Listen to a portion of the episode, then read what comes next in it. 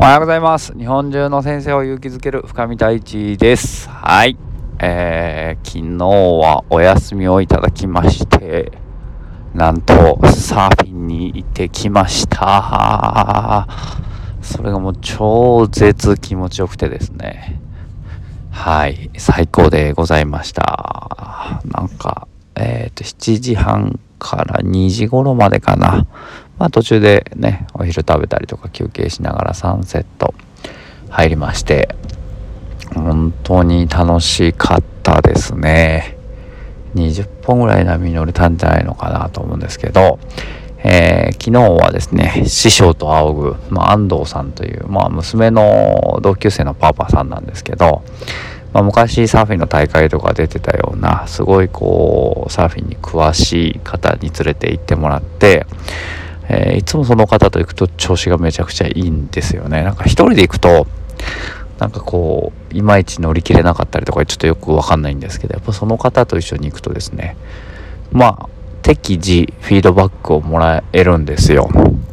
今どうでした？とか、あ、今のめっちゃ良かったねとか、今もうちょっと前に踏み込むといいよねとか、あ、テイクオフがちょっと早かったねとかですね。まあ本当にこう、まあも、ね、そうやってすごく上手な方ですし教えるのもめちゃくちゃうまいんですよね。波のこう選び方とか、うん、なんか予備動作だったりとかパドリングってこう板の上で漕ぐようなのもあるんですけど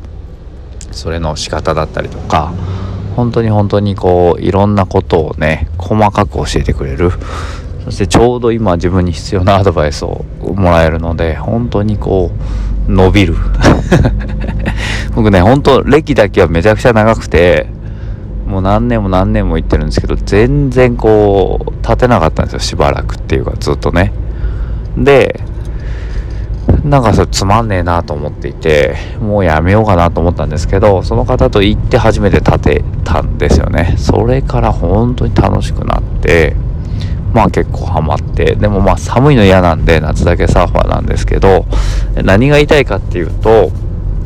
なんかこう、まあ今 YouTube を見たりとか、本を読んだりとか、いろいろ学ぶ方法はあるんですけど、やっぱり一緒に海に入って、隣で、こう、マンツーマンでね、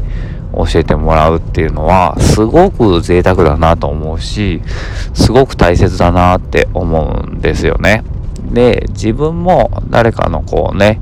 そういう存在に慣れているかどうか同じ目線に合わせて今こうだったよああだったよみたいなことを一個ずつ言ってあげられる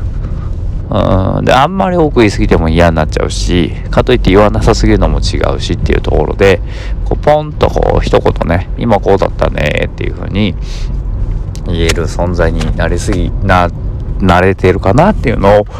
えー、考えていたっていう話ですよね。で昨日は本当にそういう形でまあめちゃくちゃ気持ちよかったですし最高に良かったなって思いながら過ごしていましたよってことでございました、まあ、とにかくサーフィン楽しすぎましたということでまたね近々行きたいなって。で何が良かったって平日なのでいつも土日しか最近行けてないんですけどすごい混むんですよね土日って。波の取り合いで。うん。なんかこうね。なんですけど昨日はこうのんびりと誰もいないポイントでそしていい波をゲットして、えー、そんなに必死にパドリングしなくても、えー、テイクオフできてみたいな。で楽しいので2人でね、えー、あだこだ喋りながらやっていたという形になります。はい。なんかこうサーフィンを通していろんなものを学んだなと思いながら過ごしておりました。ということで、はい、皆さんも今日もいい一日をお過ごしください。ということで、See you next time. バイバーイ。